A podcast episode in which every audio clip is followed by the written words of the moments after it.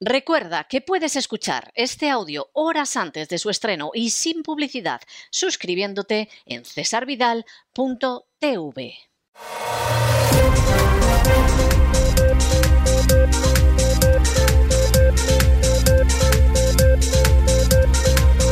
Las noticias del día. Estamos de regreso y estamos de regreso después de este editorial que hemos dedicado a uno de los episodios más tristes y a la vez más vergonzosos de la historia del siglo XXI, cuando en un momento determinado Colin Powell comparece ante Naciones Unidas supuestamente mostrando que tenía fuentes y fuentes sólidas que indicaban que el régimen de Saddam Hussein en Irak tenía armas de destrucción masiva, que estaba intentando ocultarlas y que la única salida era entrar militarmente en Irak. Aquello en aquel entonces, estamos hablando de 19 años atrás, y por supuesto entre las personas que contemplaron aquello estaba quien ahora se dirige a, ustedes, podía parecer relativamente cierto, en parte porque Saddam Hussein era un dictador absolutamente odioso y despreciable, pero sobre todo porque uno hubiera esperado que ni Colin Powell, con el prestigio que tenía, hubiera mentido, ni que el gobierno de la primera democracia del planeta mintiera y además hubiera decidido ir a la guerra, aunque no hubiera la menor prueba de lo que estaba sucediendo.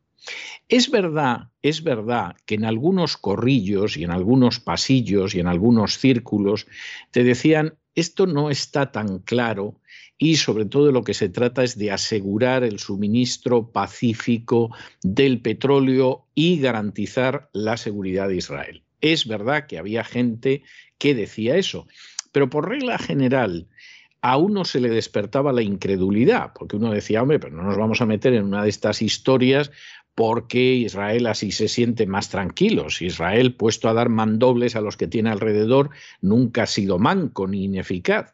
Y en cuanto a la historia del petróleo, hombre, parece muy descarado. ¿no? Y efectivamente, creer a Colin Powell, sobre todo con las pruebas que supuestamente daba, pues resultaba relativamente fácil. El problema es que Colin Powell mintió citó, por ejemplo, una transcripción de conversaciones entre oficiales iraquíes, incluyendo frases que no estaban en esa transcripción y que al incluirlas, pues resulta que decía todo lo contrario de lo que decían. Los iraquíes estaban diciendo que no había nada y con la transcripción parecía que había mucho y que lo escondían. Es verdad que Colin Powell mencionó a un yerno ya muerto de Saddam Hussein, pero es que ese yerno había informado a la inteligencia americana, incluso había salido en medios de Estados Unidos, que bueno, que ya para el año 1991 no había armas de destrucción masiva en Irak que hacía más de una década que aquello se había acabado y que él lo podía garantizar porque, por ejemplo, la destrucción de algún tipo de esas armas era una destrucción que había ordenado él mismo. Es cierto que habló de los famosos eh, de aquellas famosas tuberías, de aquellos famosos tubos. Para los que no tenemos un conocimiento de cómo son los tubos para el armamento nuclear, aquello podía sonar más o menos convincente, pero ahora sabemos que el propio Colin Powell, antes de la comparecencia, estaba muy dubitativo al respecto y que había dicho a gente de su equipo que, bueno, claro, si desde luego los iraquíes con eso conseguían armamento nuclear, había que reconocer que su capacidad técnica era superior a la de Estados Unidos, lo cual se mire como se mira es muy poco convincente, por no decir nada en absoluto verosímil. Y al final, y esto es algo que no tardó mucho tiempo en salir, además había hasta información de la inteligencia americana diciéndole que no había pruebas que meterse ahí era algo que no se podía sustentar en razones de este tipo, y el propio Colin Powell en un par de entrevistas que le harían con posterioridad, pues no quedó bien, porque se iban descubriendo las cosas y sobre todo no habían aparecido por ningún sitio armas de destrucción masiva. La invasión se había decidido antes de la comparecencia de Colin Powell, eh, la comparecencia de Colin Powell fue una pieza de propaganda que en aquel entonces pudo resultar más o menos convincente, hoy en día causa un profundo bochorno y una hondísima vergüenza ajena. Y por supuesto se fue a la guerra con Irak con consecuencias terribles. Uno puede pensar, uno puede pensar que bueno, que a fin de cuentas, bueno, pues si morían 200.000 civiles iraquíes más los miles que murieran en el curso de la primera invasión, bueno, no les importará mucho. Es escalofriante que alguien piense así, pero se puede entender. Pero es que el problema es que esa guerra ha dejado secuelas para centenares de miles de veteranos. No se trata solo de las bajas en cuanto a muertos, que fue un número pequeño de bajas. De hecho, el porcentaje de bajas fue menos de la mitad en términos proporcionales de las que costó a Estados Unidos la guerra del Vietnam. No se trata tampoco de la gente que de pronto quedó inválida de por vida como consecuencia de la acción de guerra, aunque todo eso es grave. Lo terrible es que estamos hablando de centenares de miles de veteranos de guerra americanos con unos daños que no está nada claro que lleguen a superar nunca. Lo cual, desde luego, implica que eso de las guerras limpias, bueno, como propaganda, puede estar muy bien, pero desde luego no se corresponde con la realidad. Las guerras siguen siendo esos conflictos en los que gente que se conoce y no se mata, envía a matarse a gente que no se conoce. Luego sí, en este caso le echaron el guante a Saddam Hussein y además lo ahorcaron, previo a un juicio lleno de irregularidades llevado a cabo por los iraquíes bajo ocupación americana. Pero en términos generales, la gente que declara las guerras, que envía a los soldados al combate, no muere. Esto no es la Edad Media, no va el rey al frente de sus mesnadas, eh, no está Julio César vestido además de rojo para que se le vea más claramente y para que sus legionarios enardezcan frente a los galos. Eso pasó a la historia. La guerra moderna es terrible, al menos desde la guerra de Corea, la mayor parte de las víctimas que causa ya son civiles, no personal combatiente, no personal militar. Pero incluso en el caso de los militares tiene consecuencias devastadoras. Devastadoras porque incluso en un conflicto breve como este, la guerra no ha terminado de ganarse nunca. Se acabó con el ejército iraquí, se derribó a Saddam Hussein, se, lo se le ejecutó, pero Irak sigue siendo un avispero, no crean ustedes, que mucho mejor que el de Afganistán. Y claro, esto obliga a que uno reflexione sobre lo que cuentan los políticos y los medios de comunicación, porque lo que cuentan en muchas ocasiones no son nada más que mentiras, falsedades y falsificaciones, como las que utilizó en su día Colin Powell para arrastrar al mundo a una guerra que encima no se ha ganado y que a casi 20 años de distancia sigue en pie y que posiblemente no va a haber una salida de allí, porque en última instancia hay unos pozos petrolíferos que se quieren seguir explotando en beneficio de compañías petroleras que tenían estrechas vinculaciones con distintos miembros del gabinete de George W. Bush y que por lo tanto pues se pretende mantener esa presencia, aunque eso signifique una presencia sostenida sobre la inestabilidad, la pobreza y lo que es peor, la sangre. Pero hay que tener esto en cuenta para identificar la propaganda del día de mañana, porque de pronto te levantas una mañana y Bloomberg te avisa de que Rusia ha invadido Ucrania. ¿La ha invadido? Ni por aproximación. ¿Y esto cómo ha pasado? no lo sabemos. Pero ahí estaba. Y esto es para tenerlo en cuenta.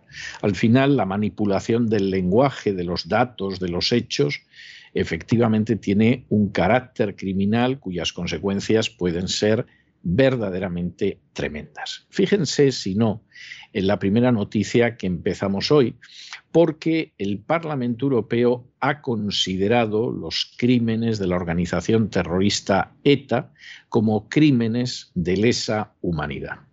A esta conclusión llega la Comisión del Parlamento Europeo después de conocer de primera mano que hay más de 370 asesinatos perpetrados por ETA que no se han resuelto y que seguramente no se van a resolver.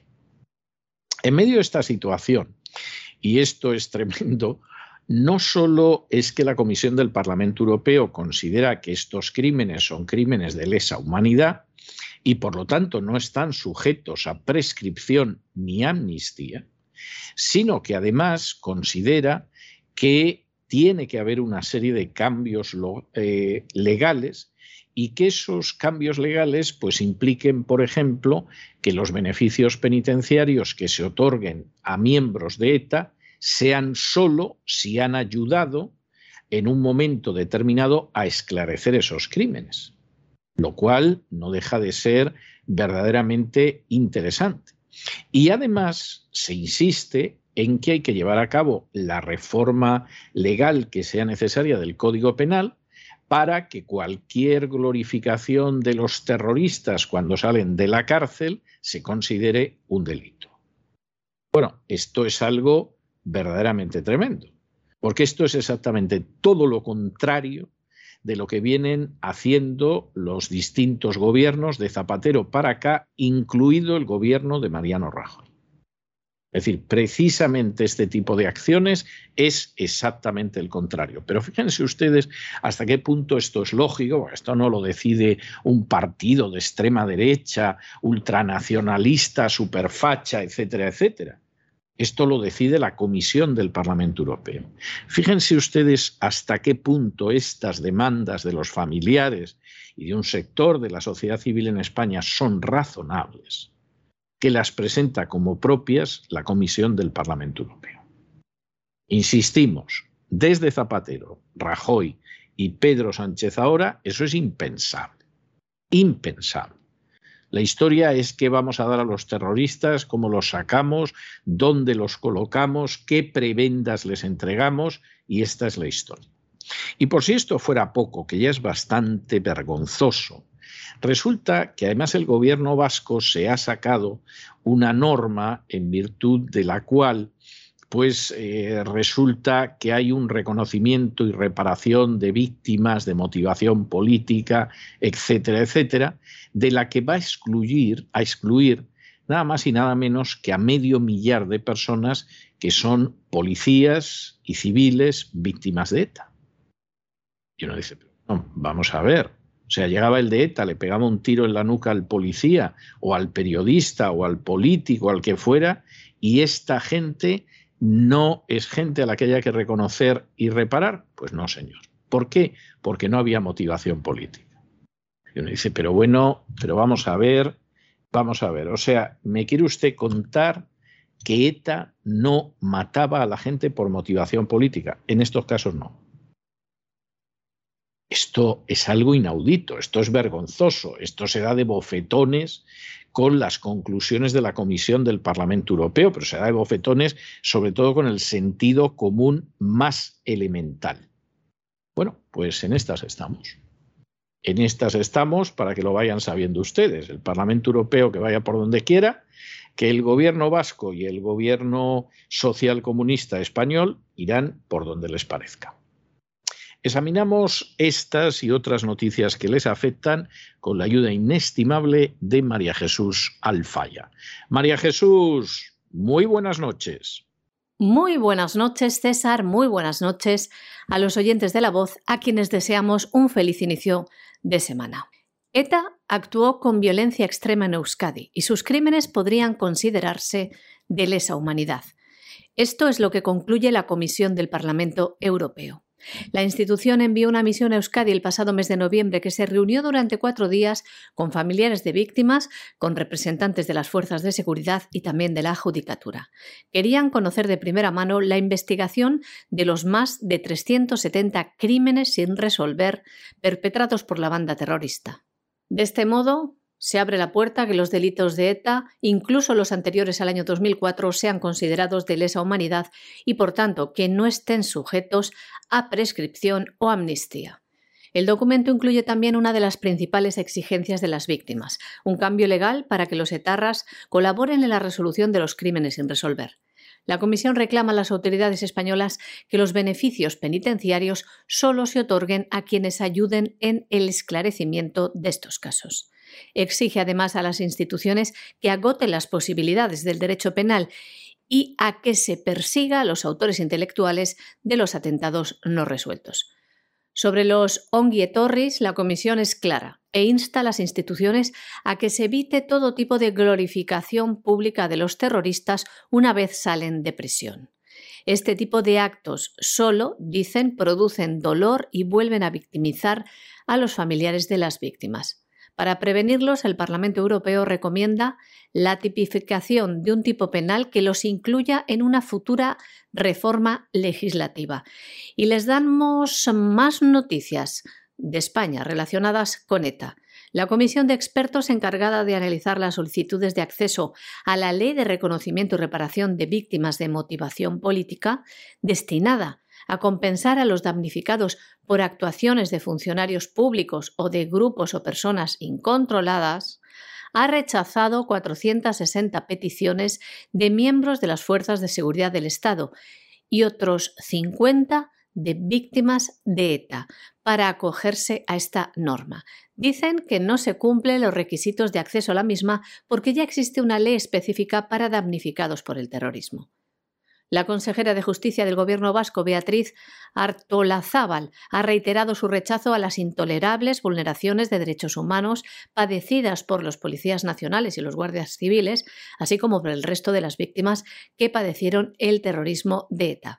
No obstante, ha recordado que los damnificados por la violencia de la desaparecida banda terrorista ya cuentan desde el año 2008 con una ley vasca específica de reparación para víctimas de terrorismo. La Ley Vasca de Reconocimiento y Reparación de Víctimas de Motivación Política, aprobada el 28 de julio del año 2016, afirma de forma literal que las vulneraciones de derechos humanos a las que se refieren las medidas en ella recogidas deben haberse producido en un contexto de violencia de motivación política.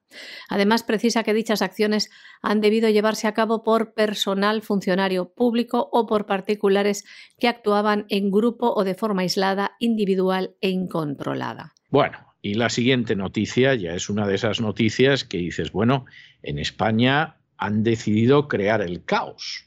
Porque es que si no, esta noticia no se explica. La Secretaría General de Instituciones Penitenciarias, que depende del Ministerio del Interior, que se supone que es la cartera encargada de que haya ley y orden en España, ha decidido ordenar que se faciliten los permisos a los presos y que se faciliten los permisos de libertad a los presos, aunque haya faltas graves, aunque no se hayan cancelado, etcétera, etcétera, etcétera. Es decir, aquí se va a pedir un permiso y la gente va a salir. Muy posiblemente, muy posiblemente, detrás de esto hay un intento de favorecer a los terroristas de ETA. Es decir, estos a saber lo que han podido hacer en un momento determinado en prisión, tienen una falta grave, no se les ha cancelado, es igual, es igual, si piden un permiso, que salgan a la calle. Pero es algo absolutamente vergonzoso, que verifica y corrobora lo que nosotros hemos dicho en multitud de ocasiones. Y es que en España, aunque haya una monarquía parlamentaria, sin embargo, en realidad hay un sistema del antiguo régimen, del anterior a la Revolución Francesa.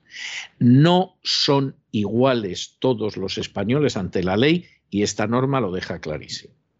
Pero además es que hasta qué punto existe una libertad o deja de existir, se limita o se concede, eso no es algo que derive del texto constitucional, como sería lo propio de una democracia. Eso es algo que deriva del capricho del déspota de turno.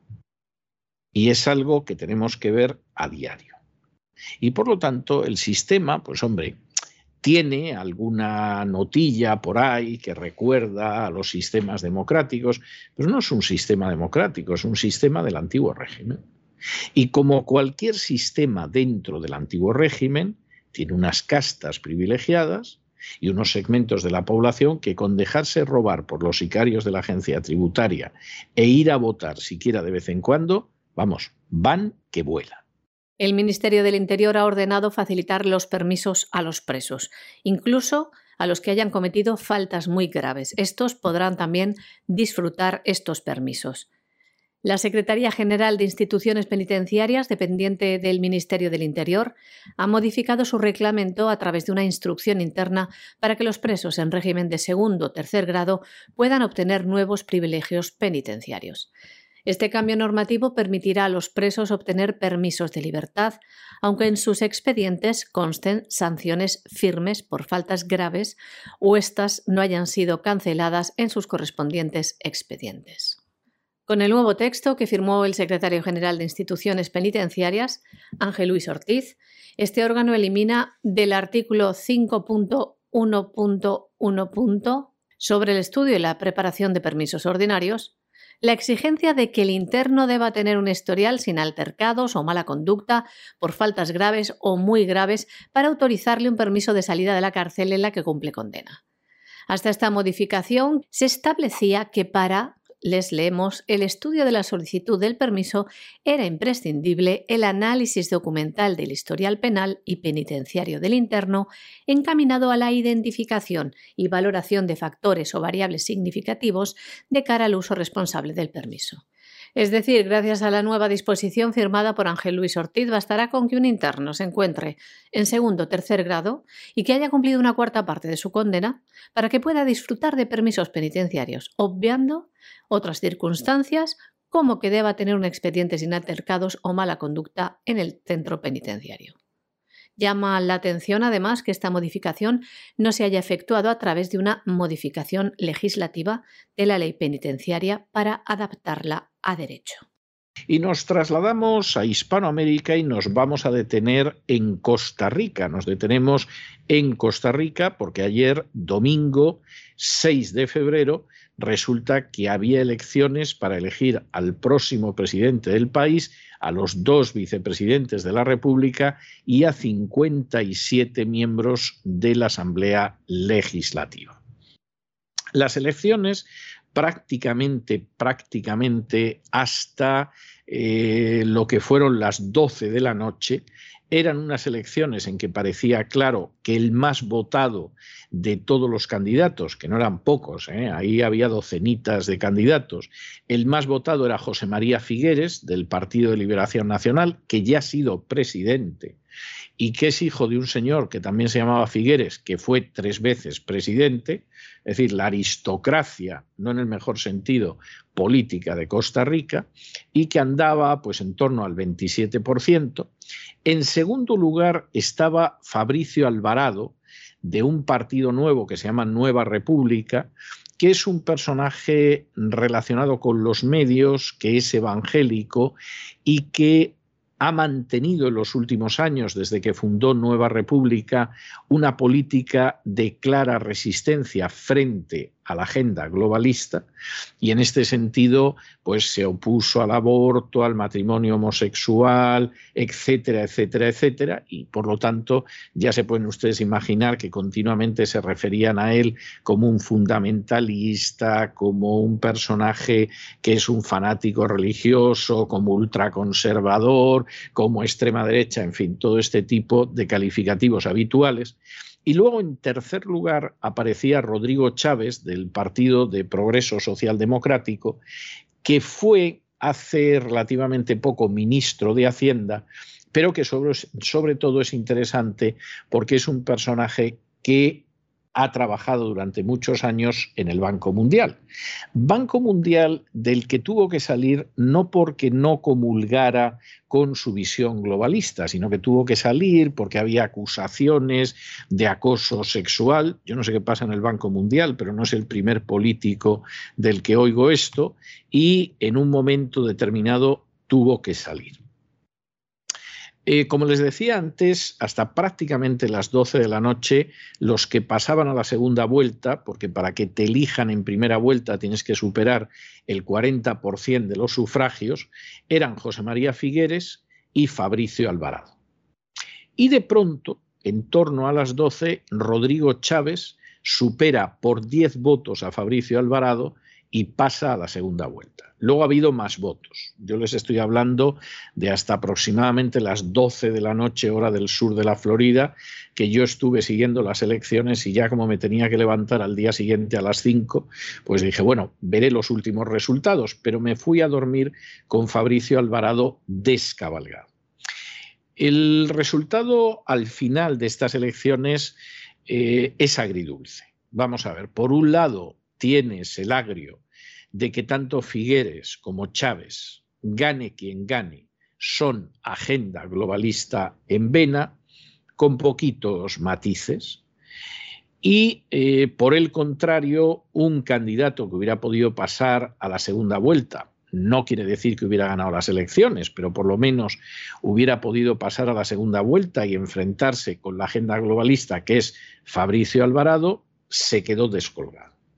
Y ese es un elemento, ha obtenido varios de los diputados en la Asamblea, pero lo cierto es que él como tal ha quedado descolgado cuando, insisto, eh, eh, durante prácticamente toda la tarde estuvo muy cerca de pasar a la segunda vuelta con Figueres.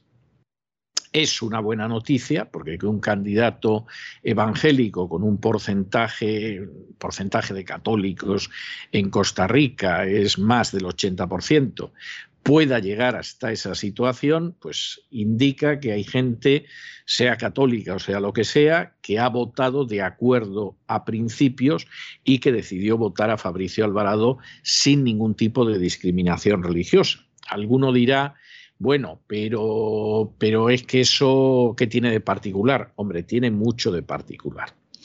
En las últimas elecciones que ganó Figueres, cuando se convirtió en presidente, empezó a circular por parte de los enemigos de Figueres la acusación de que eh, sus abuelos pertenecían a ciencia cristiana. La ciencia cristiana es una secta americana del siglo XIX, peculiar, eh, ha habido gente muy importante que ha formado parte de ciencia cristiana, pero en Costa Rica se utilizó como un misil contra Figueres. Es decir, este es de la ciencia cristiana, no pertenece a la religión mayoritaria, no puede ser presidente, etc.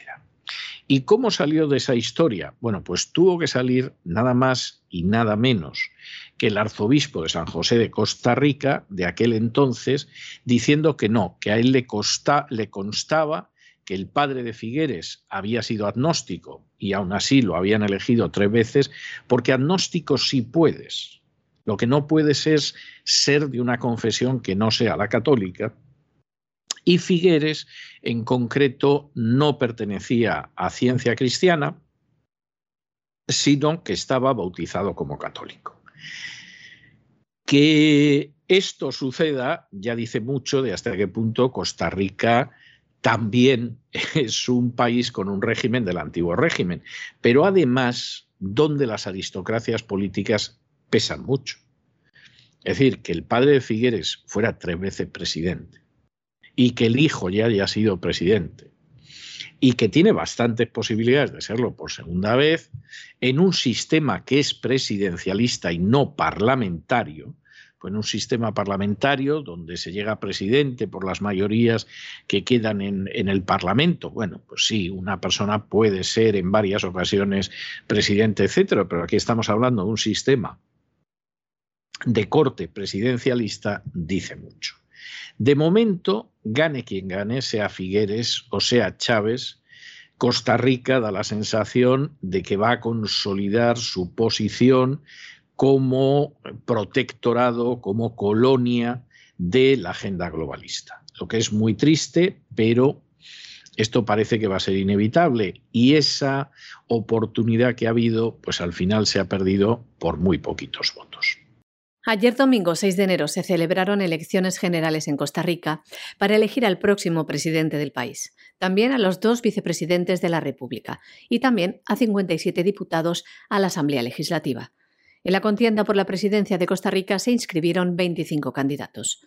Según el Tribunal Supremo de Elecciones de la República de Costa Rica, ayer domingo aproximadamente 3 millones y medio de ciudadanos estaban habilitados para asistir a las urnas a votar.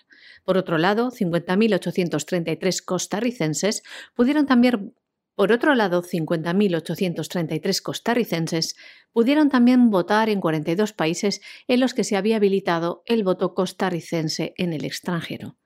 De acuerdo con el corte 10 de los resultados provisionales, estas elecciones registraron un 59,71% de participación y un 40,29% de abstención. ¿Y quién será el posible sucesor del presidente Carlos Alvarado Quesada? Con el 77,64% de las actas escrutadas, José María Figueres del Partido Liberación Nacional va al frente de la contienda con el 27,28% de los votos válidos. Le sigue Rodrigo Chávez del Partido Progreso Social Democrático con el 16,64%.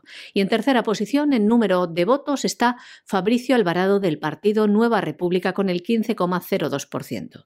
De seguir esta tendencia de resultados y sin ningún candidato logra al menos el 40% de los votos, el próximo 3 de abril se realizaría una segunda vuelta entre José María Figueres y Rodrigo Chávez. ¿Y quién es José María Figueres y qué relación tiene con la agenda globalista? José María Figueres Olsen nació en Catedral, San José, el 24 de diciembre del año 1954. Es ingeniero industrial, consultor internacional y fue el presidente número 42 de la República de Costa Rica del año 1994 al año 1998. Posteriormente siguió en el gobierno como ministro de Comercio Exterior y también en otra ocasión como ministro de Agricultura y Ganadería. Su padre, era hijo de españoles que emigraron desde Os de Balaguer, en Lérida. Su padre, José Figueres Ferrer, fue el caudillo liberacionista quien lideró la fundación de la Segunda República costarricense. Su madre, la primera dama, era de origen estadounidense, Karen Olsen Beck. El candidato a presidente de Costa Rica tiene la doble nacionalidad costarricense y española por carta de naturaleza. ¿Y cuál es su relación con la agenda globalista? En el año 2000, Figueres fue nombrado director ejecutivo del Foro Económico Mundial, es decir, el Foro de Davos, el que impone en el mundo la agenda globalista. En el año 2003, Figueres se convirtió en el primer consejero delegado de este Foro Económico Mundial. Entre sus responsabilidades estaba la coordinación general de la reunión anual del Foro de Davos. Desde marzo del año 2005, Figueres es consejero delegado del Grupo Felipe VI con sede en Madrid, España. Esta organización apoya y colabora con instituciones que promueven el desarrollo, el diálogo y los valores democráticos en el mundo. A partir de mediados del año 2008, Figueres asume el cargo de consejero delegado de Concordia 21, un vehículo de inversión social que reúne inversores sociales de todo el mundo, cuyo presidente del Consejo de Principales es Kofi Annan, antiguo secretario general de las Naciones Unidas. Y más datos sobre su acción en diversos organismos. Figueres ha formado parte de diversas juntas directivas en el campo medioambiental. Presidió los grupos LEAD, es decir, Líderes para el Ambiente y el Desarrollo, y Fundes Internacional, la Fundación de Desarrollo Sostenible. Asimismo, ha sido director de distintas organizaciones, entre ellas el Fondo Mundial para la Naturaleza, WWF, el Instituto de Investigación Botánica de Texas, BRIT, el Instituto de los Recursos Mundiales y también el Instituto del Medio Ambiente de Estocolmo. En la actualidad es miembro de varias juntas directivas. La del Consejo de la Tierra de Ginebra, la Junta Directiva de la Global Fairness Initiative, del Consejo de Liderazgo de exalumnos del decano de la Escuela de Gobierno John Fitzgerald Kennedy de la Universidad de Harvard, también del Thunderbird Board of Fellows, también del Comité Asesor del Dubai Recycling Park, de Abraham Capital, de Fry, de Dara y también de la Junta de Estrategia y Mercadeo de la British Telecom. Es también miembro fundador del Club de Madrid. También es miembro del Grupo de Trabajo del Liderazgo Global para la Acción Climática, del Comité Asesor del Índice de Respuesta Humanitaria y es socio fundador de Amovens, una iniciativa que fomenta la práctica del coche compartido el carpooling, con el objetivo de promover una movilidad más sostenible y limitar las emisiones de CO2. Bueno, bueno, bueno, bueno lo que ha sido este fin de semana con la visita del presidente argentino a Xi Jinping. La entrevista iban a ser unos 20 minutos. Eh, parece ser que hablaron de cosas interesantes y en un momento determinado lo que iban a ser 20 minutos se triplicó y se convirtió en una hora de duración. Y después de la entrevista nos enteramos de que Argentina se acaba de sumar a la iniciativa de la Ruta de la Seda del siglo XXI y que además, pues esto lo adelantamos en un editorial ya hace un, poquitas semanas, pero es importante, el primer socio comercial de Argentina es China. No solo eso, además Alberto Fernández, el presidente argentino, le pidió a Xi Jinping entrar en el grupo de los BRICS, que es un grupo de economías que está formado por Brasil, Rusia, India China y Sudáfrica. Por eso se llama BRICS. De hecho, además, esto el presidente argentino ya se lo había planteado también al presidente ruso, Vladimir Putin. Ahora, mm, ¿a qué viene esto? ¿Eh? Por supuesto, el presidente argentino, para que no crean que se está haciendo comunista, pues le dijo a Xi Jinping, si usted fuera argentino, usted sería peronista y tal. Xi Jinping, que es un hombre inteligente y prudente, seguramente se cayó, pero pensaría que sandez me está diciendo aquí el de los bigotes. Pero claro, la pregunta es, bueno, ¿qué le pasa al presidente de Argentina? Que poco antes se había ofrecido a Rusia para ser la puerta de entrada de Rusia en Hispanoamérica y ahora sale de China encantado y a comer un piñón con China. Bueno, pues esto es bastante sencillo. El presidente de Argentina, nada más llegar al poder, pero lógicamente esto venía de antes, es un personaje que se colocó de manera clarísima en la órbita de la agenda globalista. Invitaba a Soros, ha impulsado la ley del aborto, que es agenda globalista, ha impulsado otro tipo de medidas, como puede ser el avanzar en la legalización de determinadas drogas, que es algo que a Soros le encanta, y a la agenda globalista también, etcétera, etcétera. Pero claro, tú avanzas en esa dirección y es posible que pienses que como te acuestas con el mal, como te maridas con el mal, como fornicas con el mal, algo te tocará. ¿Y qué es lo que pasa? Pues que la agenda globalista está interesadísima en convertirte en un protectorado o una colonia, pero bajo ningún concepto eso significa que te vayan a dar más de lo absolutamente imprescindible. Y de pronto el presidente argentino se encuentra con el hecho de que está al borde de la suspensión de pagos, el Banco Mundial le está tocando las narices, por decirlo de una manera castiza, de forma continua, y de qué me ha servido a mí ponerme de rodillas ante Soros si ahora mismo tengo unos problemas que no sé cómo salir de ellos. ¿Qué es lo que hace entonces el presidente de Argentina? Pues muy sencillo, si la agenda globalista no me favorece, que es lo que yo quiero, pues me voy a volver hacia algunos de los grandes enemigos de la agenda globalista. De manera que a los rusos les digo, miren, no se preocupen, que yo puedo servirles de vía de entrada en Hispanoamérica. No es que le haga mucha falta a Rusia que Argentina se convierta en la vía de entrada a Hispanoamérica, pero encantados de la vida. Y en el caso de China,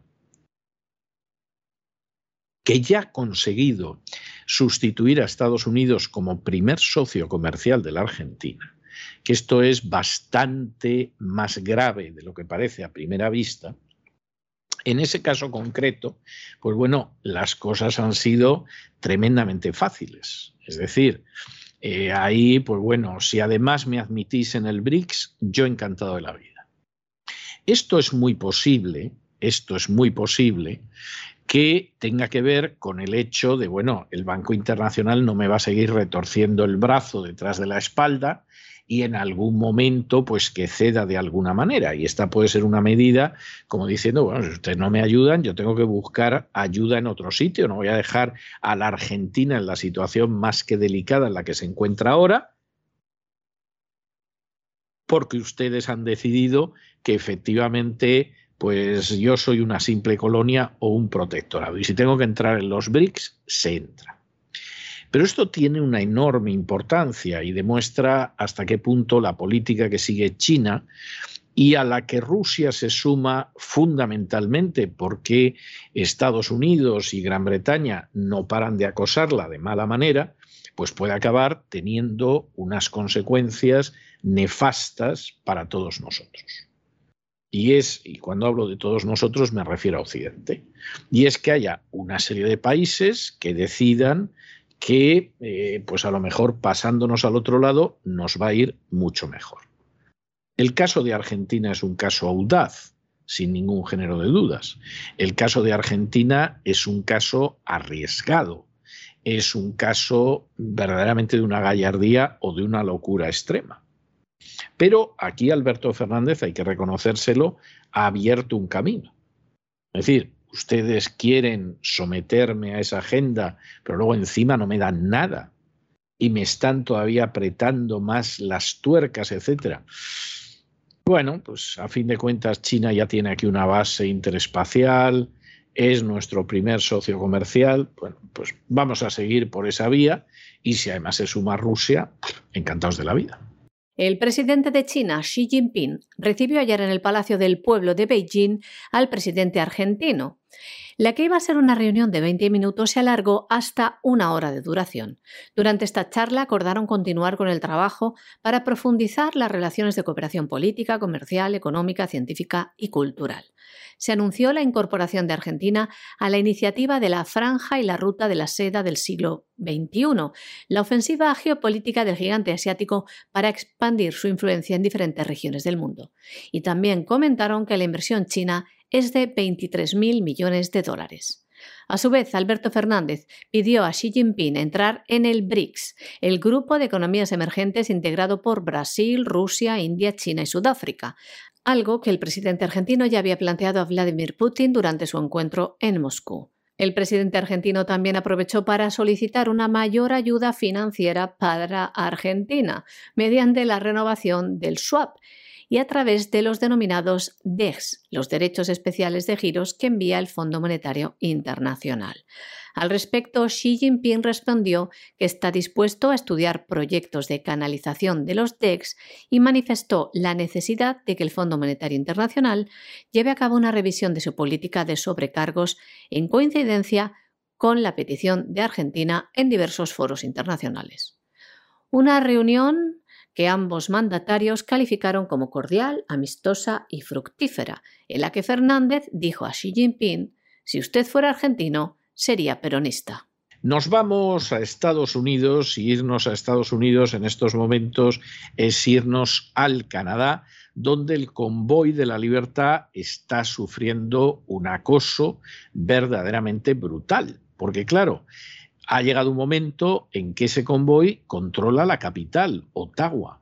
Ha decidido que hasta que dimita Trudeau, que sigue en paradero desconocido y huido como una gallina, como una gallina con mucho miedo, pues de ahí no se van.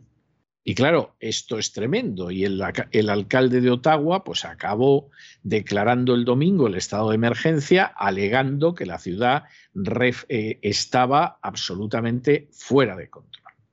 Esto va a significar, entre otras cosas, que efectivamente eh, pues, eh, van a empezar a detener camioneros. Esta es una situación que parece bastante, bastante clara, porque además los camioneros van más lejos. Ya no solamente están pidiendo que se acabe con las medidas del coronavirus, sino que también se acabe con la agenda globalista, con la ideología de género, etcétera. Es decir, aquí por lo menos un sector de los camioneros tiene muy claro lo que sucede y es, es verdaderamente tremendo. Pero para que vean ustedes que la resistencia a la libertad no va solo por ahí, los camioneros, para poder sostenerse, tuvieron que iniciar un crowdfunding. Eh, no deja de ser curioso que al final para defender la libertad tengas que recurrir al crowdfunding, que es lo que nosotros llevamos haciendo desde hace años para mantener este programa libre de cualquier tipo de interferencia indeseable. Esto lo hicieron a través de GoFundMe, que sería algo así como ve a financiarme, y en un momento determinado parece ser que las donaciones que recibieron por crowdfunding superaron los 10 millones de dólares, en su mayoría salidos de Estados Unidos. Bueno, pues el GoFundMe ha dicho que no les entrega un céntimo, que es una manera realmente de doblegarlos, no nos vamos a engañar. Claro, inmediatamente el gobernador de la Florida, el republicano Don DeSantis, apareció, dijo que era un fraude que GoFundMe se quedara con el dinero del crowdfunding y además ha anunciado que va a trabajar con la fiscal general de Florida para investigar estas prácticas y para que al menos los donantes reciban un reembolso. Como a mí me ha tocado ver en alguna ocasión que gente que recogía un crowdfunding y que no tenía vergüenza ni cosa que se le pareciera, pretendía quedarse con el crowdfunding y además se daba la circunstancia de que hubo que amenazar a esa persona en el sentido de que devolvía el dinero a los donantes o íbamos a vernos en los tribunales, ante lo cual efectivamente devolvió el dinero, pues yo puedo entender perfectamente al gobernador de la Florida. Pero aquí es algo que no cabe la menor duda eh, que muestra la oposición feroz que eh, se está produciendo en estos momentos. El aparato del Estado en Canadá está asustado, hay gobernadores que han dicho que se acabaron las medidas contra el coronavirus, o sea, es posible que hasta estas manifestaciones de camioneros les hayan venido de maravilla. Y lo del GoFundMe, bueno, pues ya, ya el sábado tuvieron que decir que daban marcha atrás, que iban a reembolsar las donaciones y los organizadores del convoy ahora están en el Give Send Go, que sería algo así como da, envía, vaya, ¿no? el Send Go como nueva plataforma de crowdfunding. Esto indica que cualquier acto, cualquier paso, cualquier movimiento que se dé hacia la libertad va a encontrar resistencias. Pero lo de Canadá, entre otras cosas, está mostrando que es posible resistir aunque esa resistencia sea contra el aparato del Estado y contra plataformas de carácter económico. Por cierto, recordar o contar para aquellos que no lo sepan que el domingo pasado Camino del Sur dedicó un especial camioneros a estos camioneros americanos y canadienses, canadienses y americanos que se están levantando contra este tipo de tiranía. El alcalde de Ottawa declaraba este pasado domingo el estado de emergencia en la capital canadiense, considerando que la situación en su ciudad estaba fuera de control. Desde el ayuntamiento afirmaban que la decisión refleja el grave peligro y la amenaza a la seguridad de los residentes que representan las protestas en curso y subraya la necesidad de apoyo de otras jurisdicciones y niveles de gobierno. El alcalde llegó a decir, estamos perdiendo la batalla, debemos recuperar la ciudad. La ciudad está fuera de control. Los manifestantes han impuesto su ley. Esto lo dice el alcalde de Ottawa cuando lo único que hacen los manifestantes es protestar pacíficamente y hacer como mucho sonar las bocinas de sus camiones para ser escuchados. Atendiendo a las peticiones de los ciudadanos, ayer por la mañana los organizadores del movimiento en anunciaron como un gesto de buena voluntad su intención de poner en pausa sus conciertos de trompetas por algunas horas del domingo para respetar el Día del Señor. Es que desde hace más de una semana los camioneros del Convoy de la Libertad se encuentran frente al Parlamento. Se desplazaron en una columna de 500.000 camiones desde todos los puntos del país para decirle al presidente del gobierno que gobierna para el pueblo y no contra el pueblo. Quieren que Trudeau tumbe las medidas totalitarias relacionadas con el COVID-19 que ha impuesto y afirman que hasta el gobierno no la revierta no se moverán de allí. Este movimiento denominado Convoy de la Libertad protestaba primeramente contra la decisión de obligar a los camioneros a estar vacunados contra el COVID-19 para poder cruzar la frontera con Estados Unidos. Una protesta que también se transformó en una movilización contra todas las políticas COVID-19 y también contra el gobierno del el primer ministro Justin Trudeau, al que piden que dimita. Y en Ottawa el alcalde ha ordenado a la policía que incremente la presión sobre estos manifestantes. La policía espera recibir a 250 efectivos de la Gendarmería Real del Canadá, un cuerpo de la Policía Federal. Se han impuesto 450 multas desde el sábado por la mañana por ruido excesivo o uso de fuegos artificiales y desde la policía informan que los manifestantes se involucraron en actos perturbadores o ilegales que presentaban riesgo para la seguridad pública o aumentaban la angustia de la gente. También se abrieron un centenar de investigaciones por delitos relacionados con la manifestación. Y como les contamos, estos camioneros, para sostener los gastos del viaje, como la gasolina, la manutención, iniciaron una campaña de crowdfunding en la plataforma GoFundMe por 7 millones de dólares. Con las donaciones provenientes de todo el mundo, llegaron a recaudar más de 10 millones de dólares, donaciones que provenían en gran parte de los Estados Unidos. ¿Y qué es lo que ha pasado con esta empresa de crowdfunding? Que es bastante grave. El pasado 3 de febrero, este servicio de recaudación de fondos virtual suspendió esta campaña en apoyo a los camioneros. La interrupción se produjo cuando ya se acumulaban más de 10 millones de dólares. El motivo que arguía era el siguiente, les leemos. Esta recaudación de fondos está actualmente en pausa y bajo revisión para asegurar que cumple con nuestros términos de servicio y las leyes y regulaciones aplicables. Nuestro equipo está trabajando 24/7 y haciendo todo lo posible para proteger tanto a los organizadores como a los donantes. Añadían también para justificar esta medida lo siguiente. Ahora tenemos pruebas de las fuerzas policiales de que la manifestación antes pacífica se ha convertido en una ocupación, con reportes policiales de violencia y otras actividades ilegales. Pese a estas acusaciones, no proporcionó ninguna prueba de esta supuesta violencia o actividad ilegal. Que sepamos, manifestarse no es ilegal.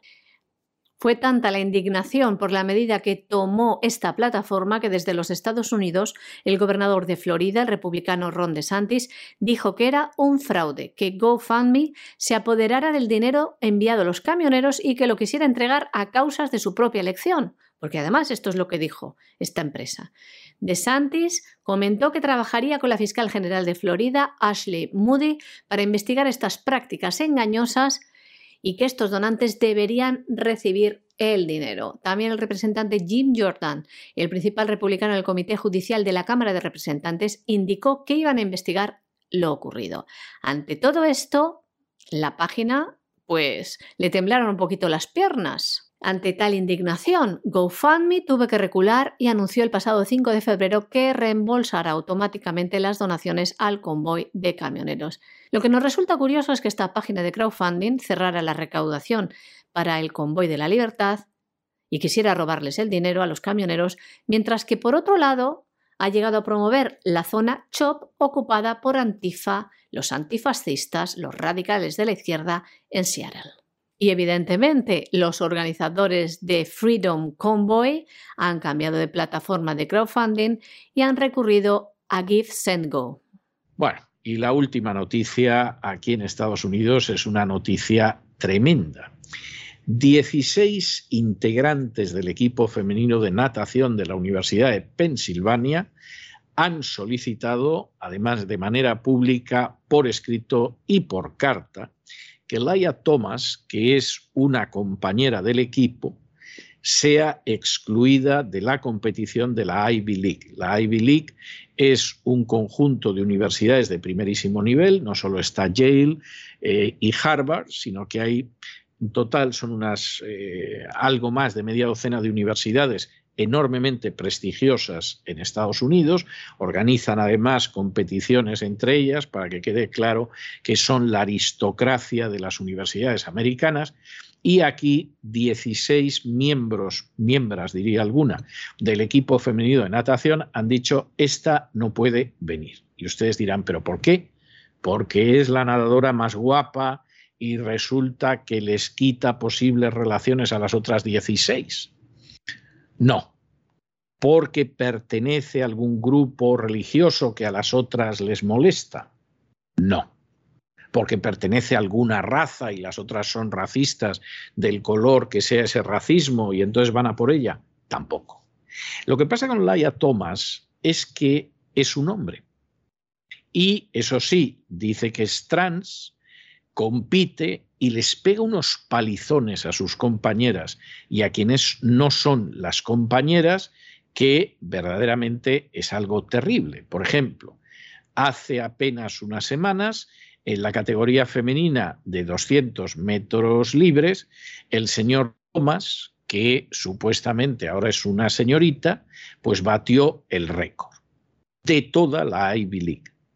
Y claro, como ustedes comprenderán, esto es algo tremendo, porque además se da la circunstancia de que cuando eh, la señorita Thomas era el señor Thomas, en la categoría masculina era el 462. En el momento en el que pasó a ser la señorita Thomas, se ha colocado en el número uno y no hay quien lo mueva. Ya saben ustedes que en algún estado, como en algún estado de Estados Unidos, han decidido que los trans no pueden competir en categorías femeninas, eh, al revés, no. Es decir, si, si, usted es una señora y dice ahora que es un hombre, pues sí puede competir, hará el ridículo, pero lo puede hacer. Pero claro, al revés no. Porque existen deportes masculinos y femeninos por la inmensa superioridad deportiva de los varones. Esto habrá a quien le siente muy mal, pero es así. Hombre, piensen ustedes que este señor, cuando era hombre, era el puesto 462. Y en el momento en el que se ha pasado como trans a ser mujer, no hay quien lo mueva del número uno. Vamos, esto es un argumento absolutamente indiscutible. Y en estos momentos, en estos momentos, bueno, pues en Estados Unidos están viendo cómo lo arreglan y en el Comité Olímpico Internacional también.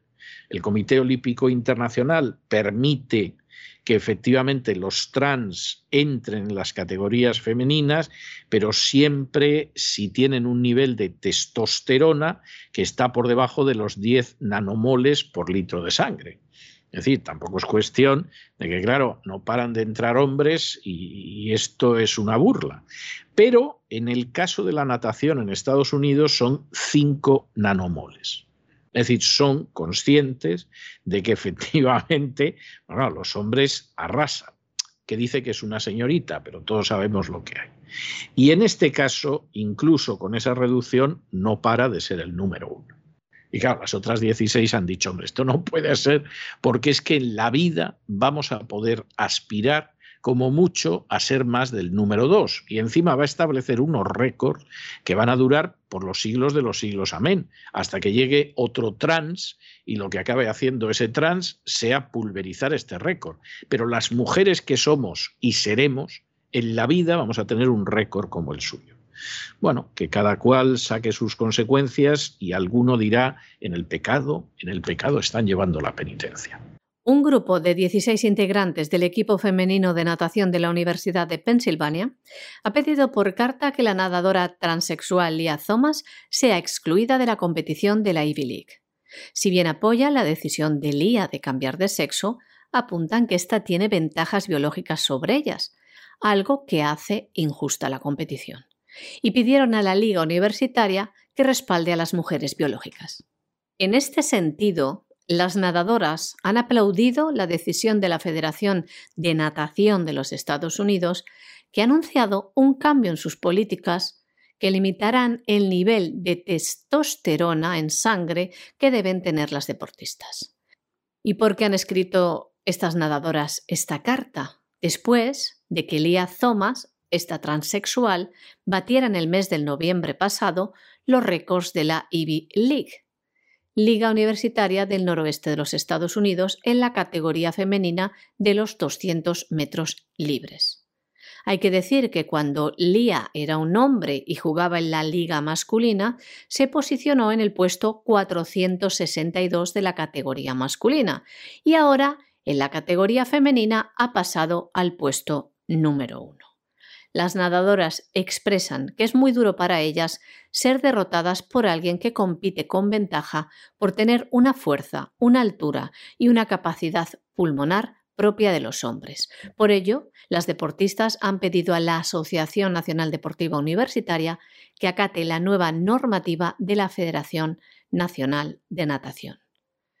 Hay que decir también que el Comité Olímpico Internacional permite a mujeres transexuales competir en categorías femeninas si sus niveles de testosterona, la hormona que influye en el aumento de la masa muscular, están por debajo de los 10 nanomoles por litro de sangre. El nuevo reglamento de la USA Swimming establece un máximo de 5 nanomoles por litro de sangre. Hasta aquí hemos llegado nosotros con nuestro boletín informativo. María Jesús, muchas gracias. Muy buenas noches. Gracias a ti, César. Buenas noches. Pero ya lo saben, no se les ocurra irse, porque regresamos enseguida con ese viaje por encima de la economía en el cual pilota don Lorenzo Ramírez, el Despegamos, y después, como todos los lunes, tenemos programa doble y sesión continua de cultura hispánica. Empezaremos con el Así fue España, que todavía es Así fue Hispania. Hablaremos de cuando llegó la tolerancia al cristianismo y lamentablemente no solo la tolerancia, y después con de la mano de doña Sagrario Fernández Prieto aprenderemos cómo hablar, cómo escribir con propiedad la lengua española. De manera que no se vayan, que regresamos enseguida.